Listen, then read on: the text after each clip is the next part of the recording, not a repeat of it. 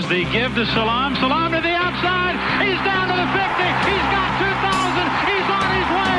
20, 15, 10, 5. Did he get in? Yes, touchdown. Touchdown, Rashaan Salaam. This place is coming apart. Rashaan Salaam, whole team going down. What a story. He goes over 2,000 by running 67 yards for a touchdown. I tell you, what a golden moment that is. I tell you, what a golden moment.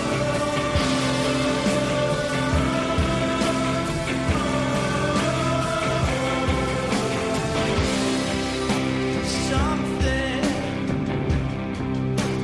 filled up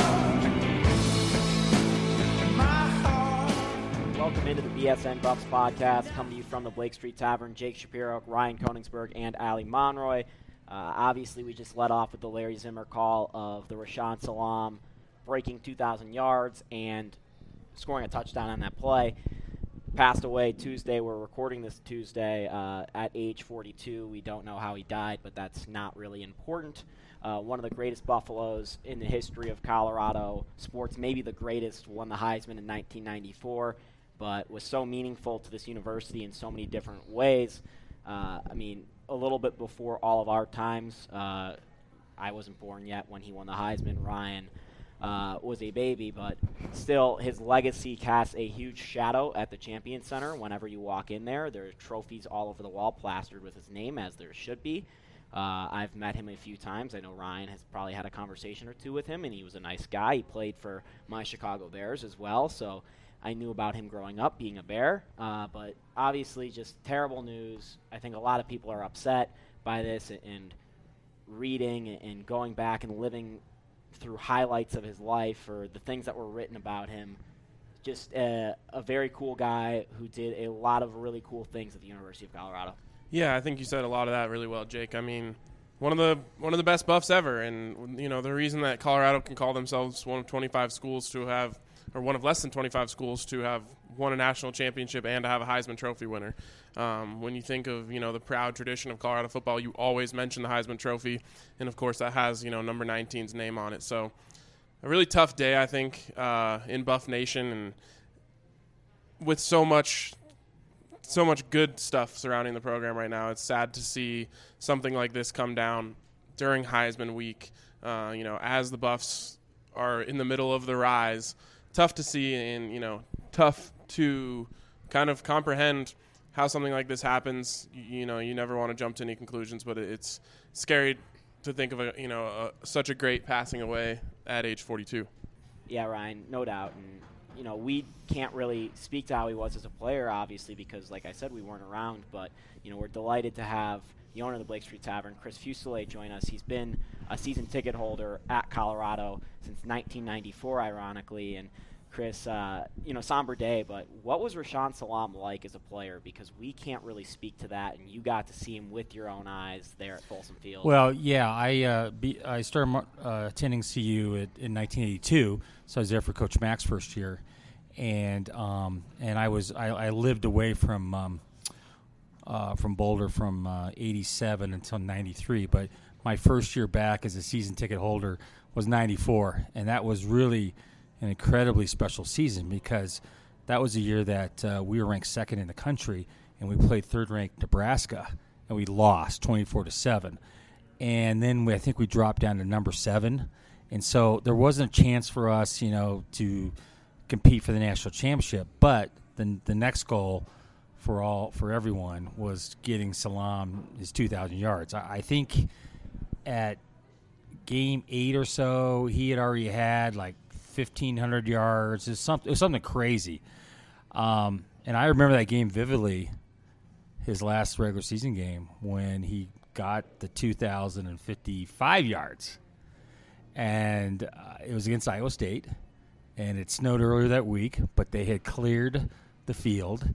And when he ran that really long run, I think it was 67 yards. It was something like that, yeah. It seemed like longer. And I remember everyone just rushing to the end zone, the whole team rushing to the end zone and lifting him up in the air. And it was just one of the most vivid moments that I'll remember in CU Buffs history? You know, you've obviously been around for a while, been in this program since 1982. You've followed this team very vividly. Where does the moments of Rashaan kind of rank to you in terms of all the great moments you've had at CU? You've been a fan when they won a national championship. You've been a fan for all these different eras of CU Buffs football. But like you said, 1994 certainly was pretty special. Yeah, that definitely top 10, and I might even go to say top 5. I mean, you know, when you think about, you know, when we won the national the first national championship game that we lost, then the second one that we won. And then, you know, 94, we were primed to win another national championship, but for that loss to Nebraska. In fact, then they went on and won the national championship. And then, you know, guys, you know, we continued to play really good football up until, you know, what was it, 2000? When was Gary Barnett's last year? 2005. So, you know, for the past 11 years – you know, it's a chapter in our history that, you know, I don't care to dwell on.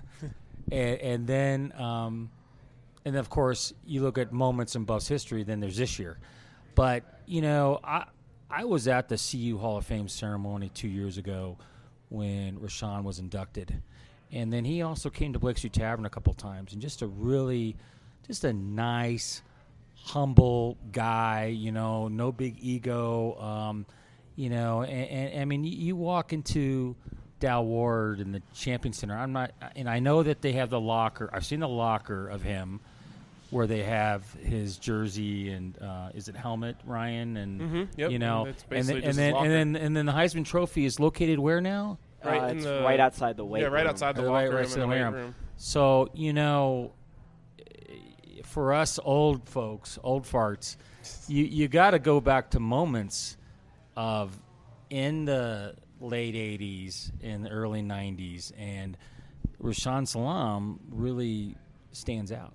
For someone who watched him, what was it like to watch him run? I mean, is there any players you could compare him to as someone, you know, as electrifying as he was? You know, I don't recall that, Ryan, you know, who to compare him to. I mean, I just kind of compared him to the other guys that won the 2,000 yards, so – those were only happened 3 times. Yeah, so before him. Who were those guys? Barry Sanders comes to mind. Barry Sanders. Did Gale Sayers do Gale it? Sayers might have been one. And then I'm trying to recall that. But what I do remember is this, is that when he was recruit, and we had just heard that he was just a beast. You know, he's playing 8-man football from San Diego. But when he walked on campus and you know, and when my friends tell me, describing him, because I was living in New Jersey at the time, just saying this guy is a man among boys. And, you know, he could knock you over, but he also had speed. He had all the qualities. I mean, there was a reason why he was picked number 20, well, his 21st pick in the NFL draft. I mean, not a lot of running backs, if you think about it, go first round. Well, there was a reason. In his rookie season, he ran for 1,000 yards. So, you know, he obviously he had the body, he had the mind. It's too bad that his NFL career did not turn out as we all had hoped. I think that's something, though, that people need to understand. You can still be a great football player without having a great NFL career. And Rashaan Salaam brought so much great football to Colorado and so much joy to people's faces. I hate when I hear, you know, people try and discredit a player because they, you know, there's the Johnny Manziels of the world. There is the Tim Tebow's of the world. There's the Rashaan Salaams of the world who were great. I don't want anyone to try and take, and no one obviously would on a day like today, but even, you know, ever, nothing should be taken away from Rashaan Salaam as a football player. No. I mean, and like he was, like you said, I mean, for what he accomplished back then and now, there's been a lot more running backs since then have run for 2,000 yards. But, you know, now we've got conference championships. Now we've got extra playoff games. You know, now the circumstances changed. But back then, 1994, he was the 4th guy ever. He joined Barry Sanders, Marcus Allen, and Mike Rozier. Those were the 3 names that did it before him. Yeah, pretty special company. pretty crazy. And, you know, you have the iconic, in my mind, I think of everyone holding up the 2000 signs in Folsom Field on that day when he ran for 2000. Absolutely, because I tell you what, that was a very cold day that day. and the big reason to go up there was for him to accomplish this. And not only that, he, like I said, he got 2055. So it wasn't even close. And that long run that he did, that will be forever be enmeshed in my brain. I think as it will with all Buffs fans, and I think Rashaan Salaam will forever be in every Colorado fan's memory, as well as the Heisman and everything that he accomplished at CU and afterwards, and what he did for Boulder, what he did for Colorado as an athlete at CU.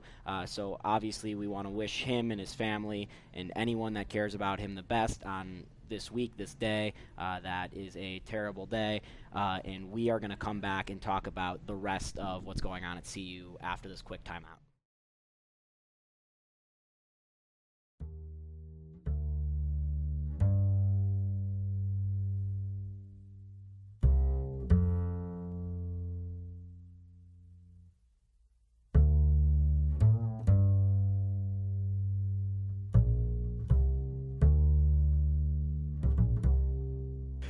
This is the BSN Denver Buffs Podcast, powered by the BSN Denver Podcast Network. Williams takes a shotgun snap, hands off to Joe Williams, runs off to the right side, and brought down, balls out, picked up by Kenneth Malabone, touchdown Colorado, Kenneth Malabone for 6.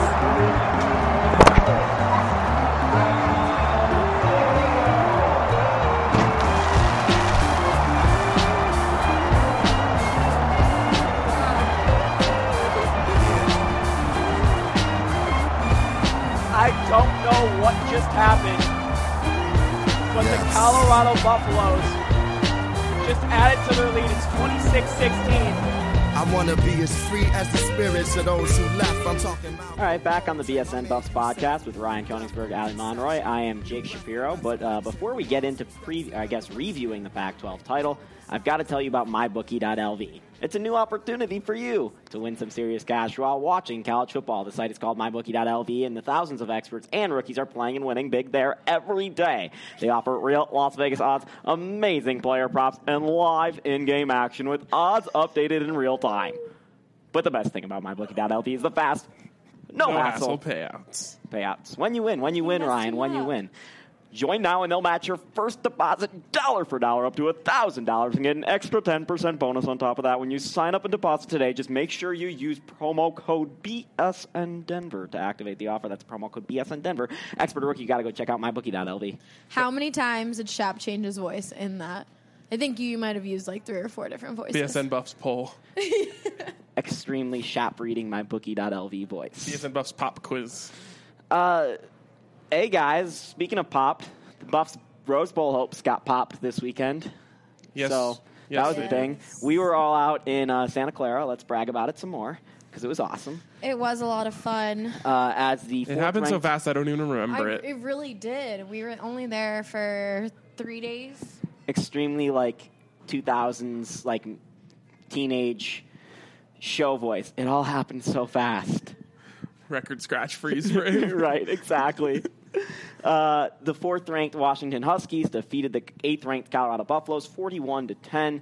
I think Ted Chalfin had a great tweet about this, that it was the 4th time this season that the Buffs had been ranked in the top 10, and if you go back to, I think, 1995, between 1995 and 2015, the Buffs had only played 4 games ranked in the top 10. So, I mean, incredible to think about what the Buffs have done this year. You can read Ted's story, which puts it into perspective. You can read Ryan's story, which puts it in perspective. You can read my story, which puts it in the perspective of what the players were dealing with. We did a lot of perspective pieces on the Colorado Buffaloes after this game. But going back into this game, Colorado, it was not a good performance. Everything that could possibly go wrong pretty much went wrong. The only unit that looked good was the secondary, and they got burned because they had such poor field position throughout the course of the game to deal with. So, I mean, what were your initial reactions to the game? What were you seeing through your eyes when you saw it, guys? right off the bat, to me, it's just a bad day to have a bad day. And I've said this a lot. I've heard it said a lot. It reminds me a lot of Super Bowl 48 for the Broncos. You know, the Seattle Seahawks weren't 35 points better than the Broncos, and I don't really think Washington is 31 points better than the Buffs. But on that day, when it mattered most, they were, and that's what people will remember. But what I'll kind of remember is Tedrick Thompson after the game saying, if we play again tomorrow, I've got Sefo throwing 4 or 5 TDs. Or then later again, he told me in the locker room, if we play them tomorrow, I'm taking us to beat them any day. And now, I don't know if they're going to beat them if they play again on Friday and with, you know, a magically healed ankle for Sefo Lufau. But I don't think they lose by 31. I think this team is better than that.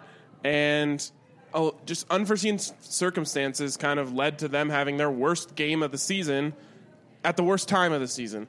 You know, you start the game off kicking the ball out of bounds, and then they have a flag on the next play, and it's like, oh, this doesn't look that good. And then Sefo goes down. So much happened that it just, you know, the wheels came off. And it's unfortunate for them. It's more unfortunate because I think if they had played them close, we might be talking about them going to the Rose Bowl right now. But in the end, you know, they chose the wrong day to have their worst day. I agree with what you just said. Mike McIntyre also said that if they would have played them any other day, he believes that his team could have won. And I agree with the statement that if they played another day, like you said, it could have been a close game. There was a lot of things that happened, including the defense just not being able to stop Washington's run game. That was ridiculous to me.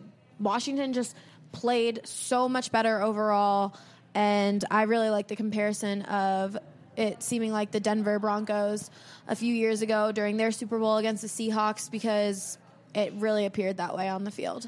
You know, I haven't found a way to really put this into words, so I haven't written it yet, but I will say this, and this is kind of what my column hinted at, but I didn't go as far to saying it, or my story, but I really didn't go as far as saying it. But in my opinion, going up into this game, the Colorado Buffaloes were satisfied. They did not have the same attitude in which they displayed in the prior weeks. They didn't have that hunger. They got complacent. They weren't. It didn't seem like they were the same football team this past week going into the game Friday as they were every other week of the season. It seemed like they had reached their goal and they were happy.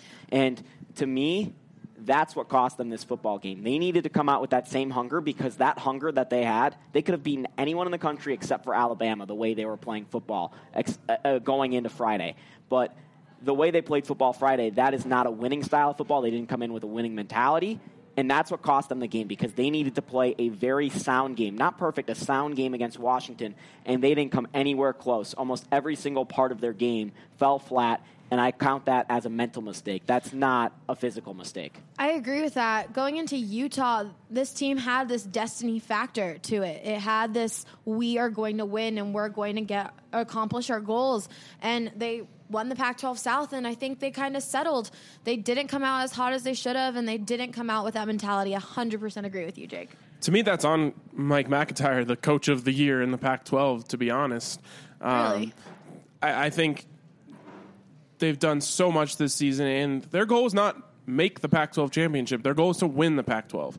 And to let your team get complacent or be happy to be there on that stage when there's so much on the line. I mean, we're talking about they had a berth at the time. They had a berth in the college football playoff on the line in that game.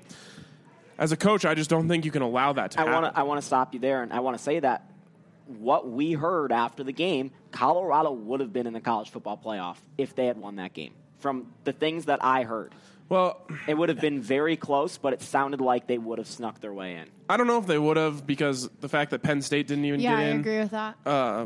Okay, true. The fact that Penn State didn't make it in is kind of ridiculous. I will say this, too. Mike McIntyre, what he said Sunday, he didn't want to talk about the Rose Bowl, but for some weird reason, he was very upset about Penn State, and I think he was channeling his anger about not being in the Rose Bowl to Penn State, saying he doesn't understand the rankings. It was actually kind of a genius little cross comparison there, because you never want to complain about your own situation. You know, it's not fair to the Alamo Bowl if you're out there saying, well, we don't want to play in this trash bowl in San Antonio. We want to be, you know, on a bed of roses in Los Angeles. But there are some similarities. Penn State got so much more screwed, it's not even funny. Yeah. I mean, this is like what happened to Penn State would have been if the Buffs beat USC head-to-head, beat Washington, and then not only didn't make, you know, and then they didn't make, and they put USC in the Rose Bowl over them. So the Buffs got a raw deal, I think, you know, and did you want to wait before we got into this? I want to wait a little bit because I want to go back to this game, but you mentioned it too, where penalties stopped the Buffs at the start. Sefo goes down. They took a couple shots in the Michigan game. You know, they took all those punts. Seppo's injury, Diego's injury, Derek's injury. It didn't really stop them until Seppo's injury. They took about 6 shots to the face in that Michigan game before they were really, all right, we're not going to win this game. This game, the Pac-12 title game, they took like 2 shots to the face and then they fell apart. This was the first time this season where the Buffs took a shot to the face, said, we're bowing out. They took their ball and went home. I mean, that to me, they had the team that could have beaten Washington. And they just didn't bring it. And to me, the way they played football, where they couldn't even get 2 damn yards in the third quarter on that gift of a fumble. They couldn't even get 2 yards. That said everything. They were not ready to win that game. They took their ball and they went home. A few people that we talked to after the game said a lot of the guys on the sidelines for the Colorado Buffaloes seemed extremely checked out during the fourth quarter, and that is not what you need for your team. So unfortunate. I don't know how that happens to a team like this. I'm not necessarily of the belief that they took their ball and went home sort of thing, but I think they weren't mentally strong in the game, and I don't know why. And maybe it's because they lost Sefo. Even when Sefo came out, he just wasn't playing well. Well, and when Sefo came back, it was you were getting 50% of Sefo, and you can debate all you want whether or not Steven Montez should have stayed in there as a healthy option, giving them a better chance to maybe not win the game. I don't think they were winning that game under any circumstances, but maybe he does keep them close enough to get the Rose Bowl. I don't know. I think if Sefo can go, you got to let Sefo go, and you let the captain sink with the ship. I've said that all week, but it was weird. They didn't have the killer instinct that they had from the first snap against Colorado State until that moment. And I just don't know how that happens. And I think, like I said, I think it comes back to coaching. And this was a team that was, or is a team still, that is greater as a team than the sum of its parts. You look at all the different areas on the team, and the only area of the team that's as good individually as it is as a whole is probably the secondary. Every other group, there's no way the offensive line should be as good as it is. Clayton Adams deserves every single award possible for making this a competent offensive line, because I'm not really trying to call out guys. What I'm saying is Clayton Adams did a terrific job of coaching guys that were less talented than what they faced to get them to a level to protect Sefo as much as they have and to get Phil as many rushing yards as he had.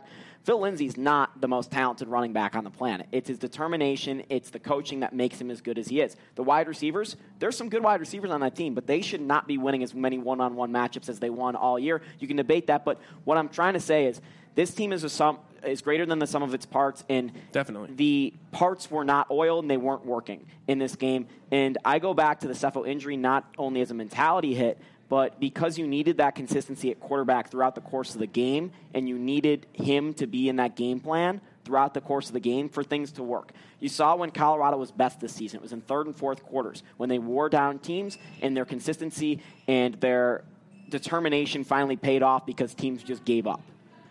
And they didn't have that opportunity. They themselves were the team that folded. Yeah, I mean, again, I just think it's one of those days where you don't have it. And I think that dejected them. They couldn't get anything going on offense. They couldn't stop. They had terrible breaks on defense. I mean, this is later in the game, but Jake Browning's trying to throw the ball away in a sense, and Cheeto completely misreads it and ends up scoring a touchdown. It's just one of those days, and you hate to have that happen on this day. And it kind of, I think, it just compiled into them. Their spirit was broken. If you're having one of those days, the place to go is the Colorado Keg House in Broomfield, right next to the First Bank Center, with 75 Colorado craft beers on tap. They are the home for Colorado craft beer. From wheat beers to nitrous to IPAs to ales, nobody does craft beer like the Colorado Keg House. You can sit at their huge bar, their tables, at their lounge area. No matter where you sit, you'll be in front of a TV with sports on. So next time you're looking for something to go do, I almost had it. Go down to the Colorado Keg House off Wadsworth and 36th and Broomfield. You said it in your head, didn't you? Yes. Dale Pale Ale. Yeah, I said it. That's why I paused. Dale's Pale Ale. Anyways, let's get into that bowl discussion right now. Obviously, a lot of people were disappointed that they're not going to the Rose Bowl. I myself think it's a little bit – I think they got screwed, but I understand it because they lost by that much. I even tweeted earlier in the week, under no circumstance should Colorado not – or under no circumstance should USC jump Colorado. Well, I did not think Colorado was going to lose by 31 points and look the way they did. That's not under no circumstances. Well, I didn't think that was a possibility. But still, a team shouldn't get punished for having an extra game. When you say under no circumstances, that means even if they lose 100-0, you don't think it should change it. But I still agree with that. I mean, I just think it's a little bit harder to argue my point now. And I didn't really want to be sitting there trying to argue every single USC fan that was in my ats and be sure. Just let me tell you, people, there were more USC fans in my ats than there have been Buffs fans in my ats all year. So that was a little bit much this weekend. But, you know, Colorado, the three games they've lost this year, a backup quarterback had to take a majority of the snaps, or at least a injured Sefo took a majority of the snaps. The three games USC lost this year, they're playing their starting quarterback because they didn't want to play their backup at the time, which was Sam Darnold. That's on the coaching staff. That's not on an injury, and I think you can look at that. I think you can also look at the fact that Colorado won the division USC's in, and that's the fault of USC. Yes, they got the head-to-head, but I think the only real argument here is the head-to-head. Well, I think you shouldn't be penalized for playing an extra game and winning your division. Like, that's ridiculous in my eyes. I think they did get robbed.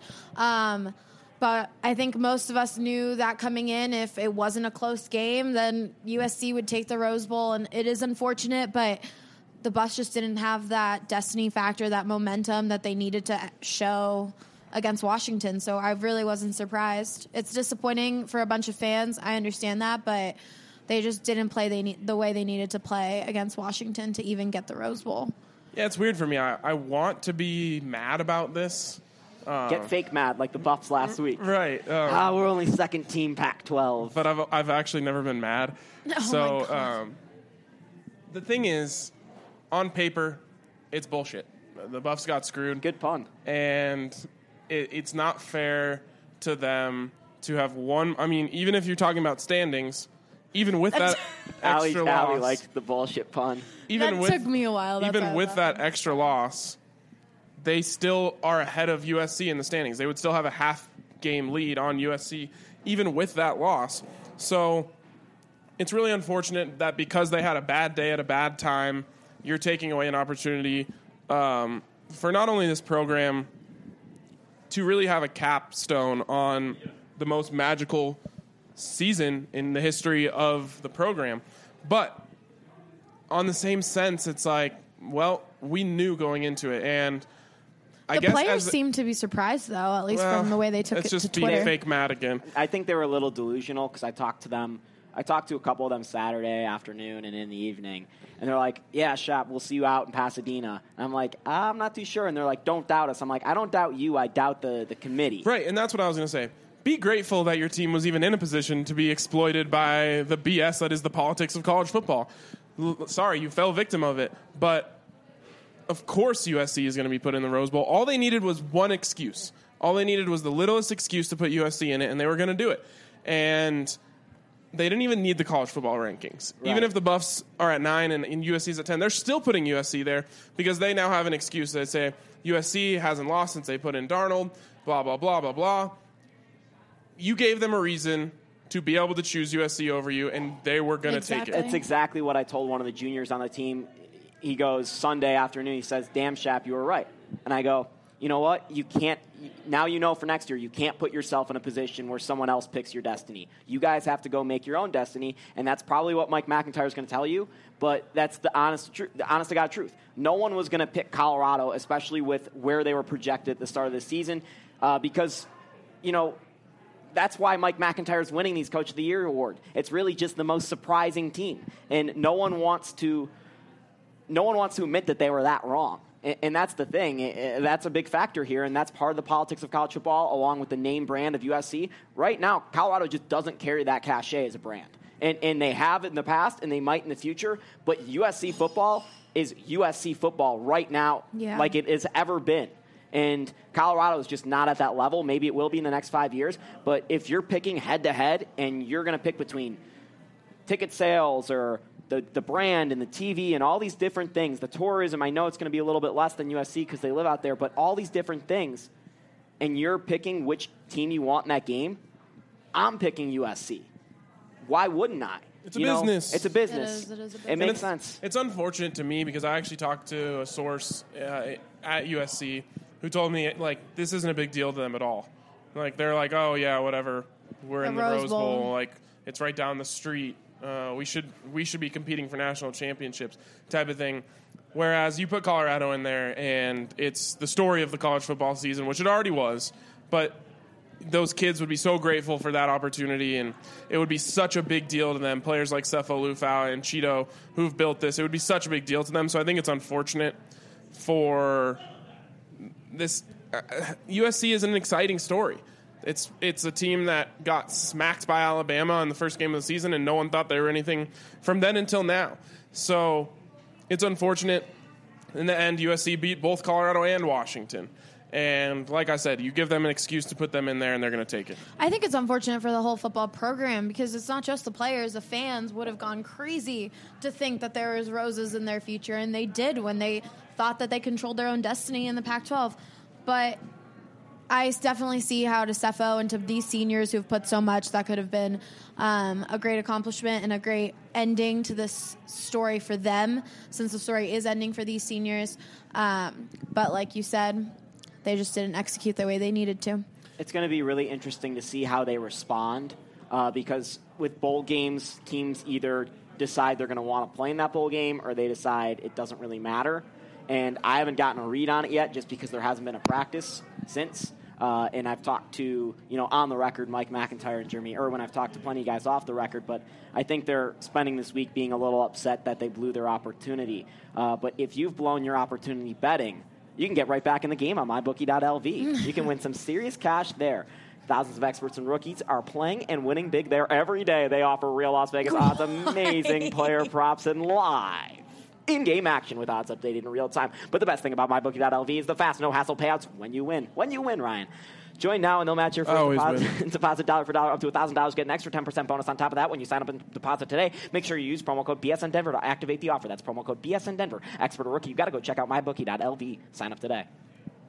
I would love to have a competition on if I could read that as fast as you, especially with my brain just not working. I don't think you could come close. I don't think you could read at half the pace that I read at. I think it'd be a really funny... segment. Let me challenge you. Free ad. Well, we have two of these reads per podcast, so we could do both at the end to do a race. Speaking of race, a lot of Buffs fans are going to be racing down to San Antonio for the bowl game and perhaps road race because we've been looking at some of these flights and they are expensive, folks. They are very expensive. If you're trying to head to San Antonio, Texas. And I think that's another reason why Buffs fans are a little bit disappointed because I think so many people were planning to go to the bowl. And flying into Dallas, flying into Los Angeles, pretty easy. Flying to San Antonio, not as easy. I know a lot of people are going to be road tripping down there already. And as Ted said this, too, that he paid like $83 for a student ticket for the Alamo Dome. Now, that's not exactly glamorous. First-tier college football team problems. You have to pay more money for your. You're gonna have to pay more money for your tickets in Folsom next year. You're gonna have to pay money for tickets to a bowl game. You're gonna have to pay money for flights to go see them. So, well, fans kind of got a bargain this year because ticket sales went down because the team hadn't been doing well. So I think the student package was $100 when usually it was like $150 or $160. It's actually just $99. And after this season, they ended up getting a great season to have bought that $100 or $99 pass. And next year, it's definitely going to rise.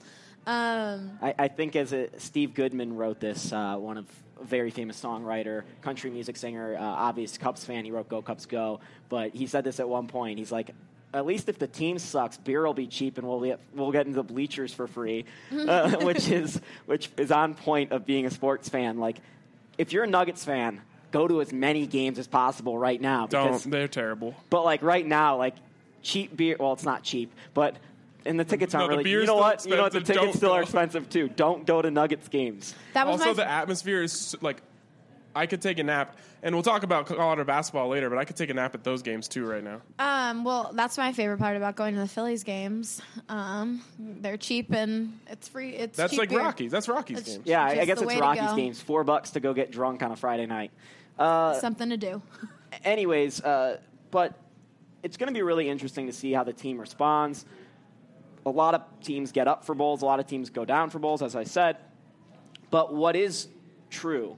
no matter what, is that the Buffs will be getting 15 extra practices. They're basically getting an extra spring ball, as Mike McIntyre put it, which is so huge for the development of these younger players, which they need to develop because there are so many upperclassmen in this program. And it's huge for recruiting because the recruits can actually come out and see some of these practices. And what I will say is when we were at the Forever Buffs tailgate, and if you said hi to us, thank you. We love saying hi. Yes, the person who especially when you roast Allie's takes. No, that's not fun. Allie got roasted. I didn't like that. Literally, someone brought up our favorite moment in the history of the podcast. Let's not bring it up. Hey, again. Ryan, let's reenact this. Me. What was the best defensive or who's the best defensive player halfway through the season? I'm just going to give the whole defense. They've just all been so good. I didn't like the head movements that you added to it. That's the Allie Monroy head sass. Oh, my God. But anyways, when we were over there at the Forever Buffs tailgate, we saw Tyler Lidle, who got an in-home visit today. With He's not Lidle at all. He's actually quite big.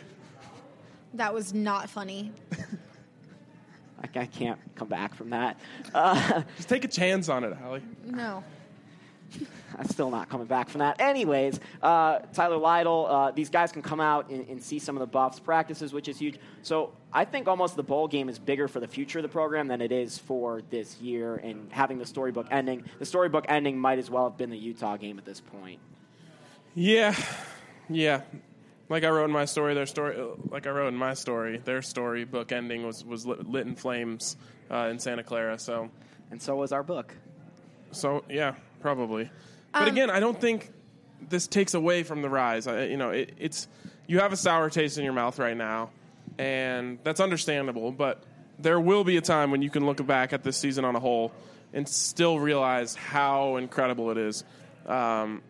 We'll say this a million times, but if you could have taken 10-3 and a berth in the Alamo Bowl and a Pac-12 South championship, you would not have even wanted to know what was behind door number 2. So you would have taken that right then and there. Well, I think it's huge for not, of course, the younger guys, but also the younger guys to be able to practice a few more times with these seniors and with these juniors and upperclassmen because it gives them they're watching the disappointment in these seniors' eyes. And I feel like if I were on that team and I were Nick Fisher, like he said, he couldn't go into that locker room knowing that he could have cost the team a win. And so I feel like the seniors have had so much motivation on like winning this for past teams that they've played with. I think the younger guys are going to use that for more motivation next year to be like, we were so close, we didn't get it with you guys, but just wait, we're going to win this next year for you and in honor of you and what and how you made this program rise. What's funny is like, let's say they lose to Stanford on the road. They just miss out on going to the Pac-12 title game. USC goes instead, and the Buffs are in the Alamo Bowl. Everyone's excited and fired up for that bowl and wanting to go win it. It's just the way they ended up there is dejecting, I guess, for a lot of the fans. I still, like you said, I don't have a read on it yet. I really hope this football team doesn't go into that game with a bad attitude.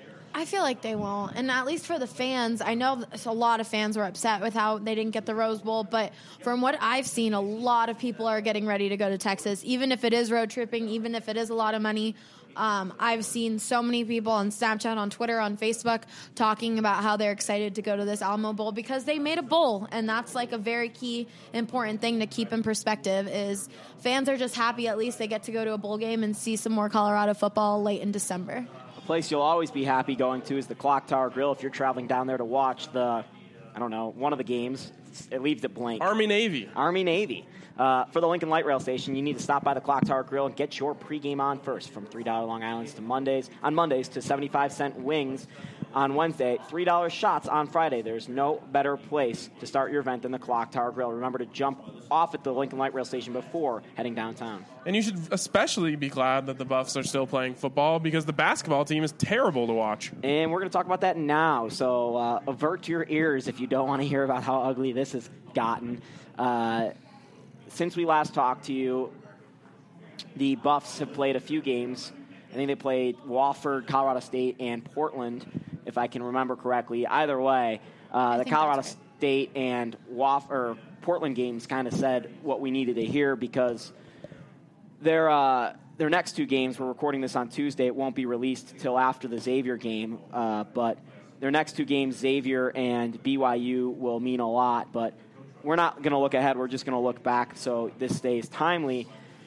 Right now, Colorado looks terrible as a basketball team. I can't even call them really a team at this point. They're just a bunch of parts, a bunch of talented parts, mind you. But the way they looked against Colorado State was disgusting. They let Colorado State come in on their own court, or on the Buffs' home court, and play their style of basketball, and they absolutely dominated in doing so. And I haven't seen a Tad Boyle team dismantled on their home court like that in memory. Like, that was probably the worst. Wyoming did it to them. You know what? That's true. In 2013 or 2014? 2014, because that was the ski year, right? I don't know. Wyoming did it to them on a multitude of occasions.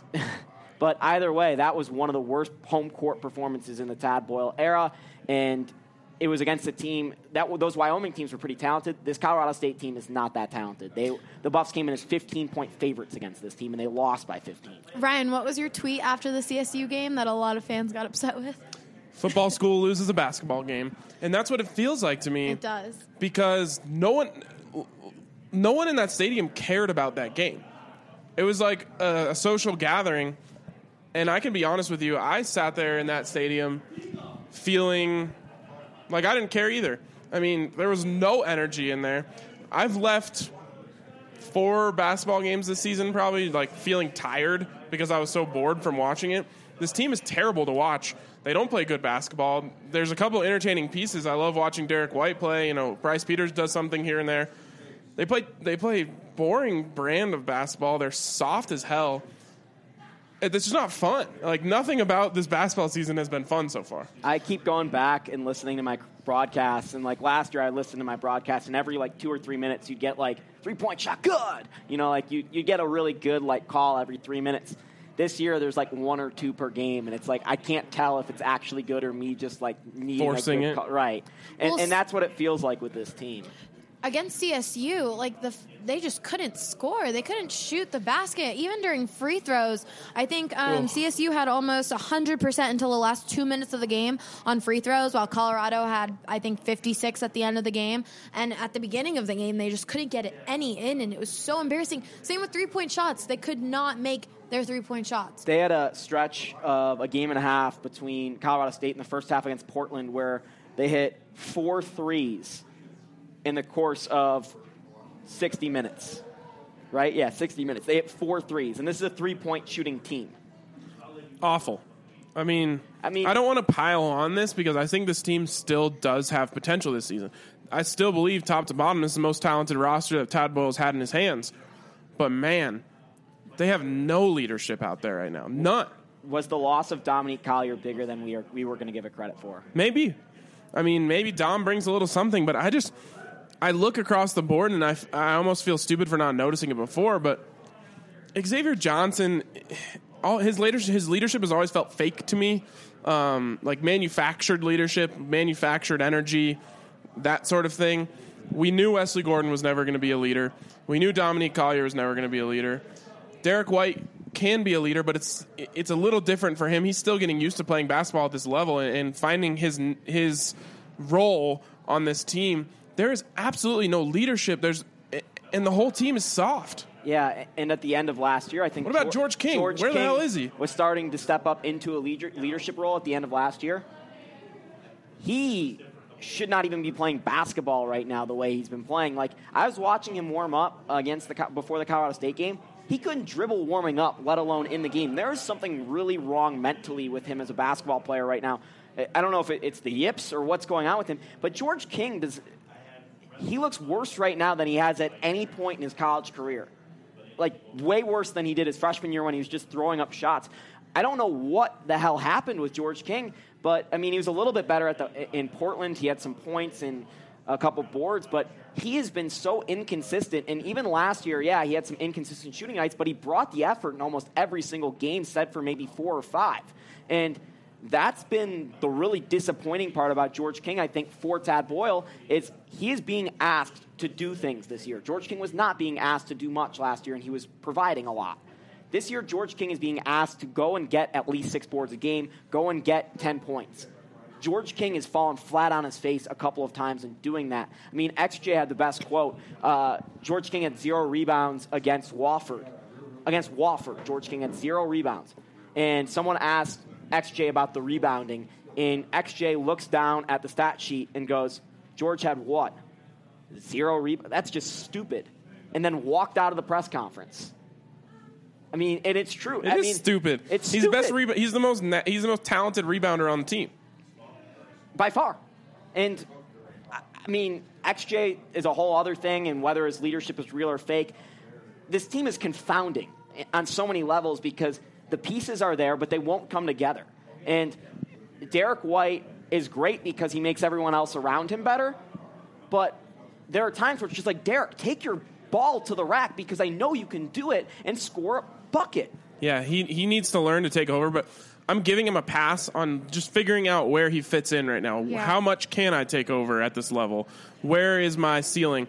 I do want to say this because I think I believe in the coaching of Tad Boyle. I think we are going to come back to this podcast in March and say, wow, look how low we were on them then. And look what Tad Boyle did to get them right. But I've been hearing from sources all season long that said this team is going to take a few punches in the mouth in non-conference season, and they're going to be a team by January 1st. So I will say that people within that team were even expecting this to happen. I mean, even Tad Boyle said the first game of the season, he was like, the first game of the season, or on Media Day, I think, he said, this team thinks that they're a lot better than they really are. Media Day. Yeah, Media Day. And he was like, we're not what they think they are, and we're going to get there. It's going to be a challenge, but we're going to need these first few games this month to kind of get there and like make sure that they know that we're not as good as we thought we were. I think that's the most important thing for this team right now. They had to have come to that realization. This week against Xavier and BYU, to me, is so big. How many times do we talk about how much you need these wins, as weird as it is, because you can be a totally different team in March than you are now. You need these wins if you want to go dancing. They better get it together quick, or they're going to be fishing for an at-large bid when it comes to tourney time. That's going to wrap up the BSN Buffs podcast. For Ryan Koenigsberg and Allie Monroy, I am Jake Shapiro. But before we get out of here, I got to tell you about Life Flower Dispensary out in Glendale, just south of Denver. Serves medical and recreational marijuana until midnight. They're a one-stop shop and have something for everyone. Whether you're a smoker or prefer to use topical treatments for severe pain, Life Flower carries a huge variety of edibles, infused sodas, concentrates, flowers, and they carry glass too. Check out their menu at weedmaps.com for specific strains and price details, or just go to Lightflower off of Weedsdale. Thanks for listening in, guys. We'll have another podcast next week, obviously. Day 4, stay tuned to all of our contests on BSN Buffs. We'll have some coverage out there in San Antonio. Our Samantha Weaver and Chase Howell will be out there. Still to be determined on whether Ryan and I are out there, but we're working on it. So thanks for listening in, as always, and we'll talk to you guys later. Listen, I can't make the sound and feel fine against the lies. Why must they be forgivable? Listen, it's a break. Make the fall. Homance is my favorite one. What? Homance. You're... Shut the fuck up. What? It's like a bromance. No, don't say homance. What else would you say? A friendship. I'm not friends with Ryan. I'm bros with Ryan. Oh, my God. This is how I would be talking, I guess. So let me know how. He's already so annoyed with us. Yeah.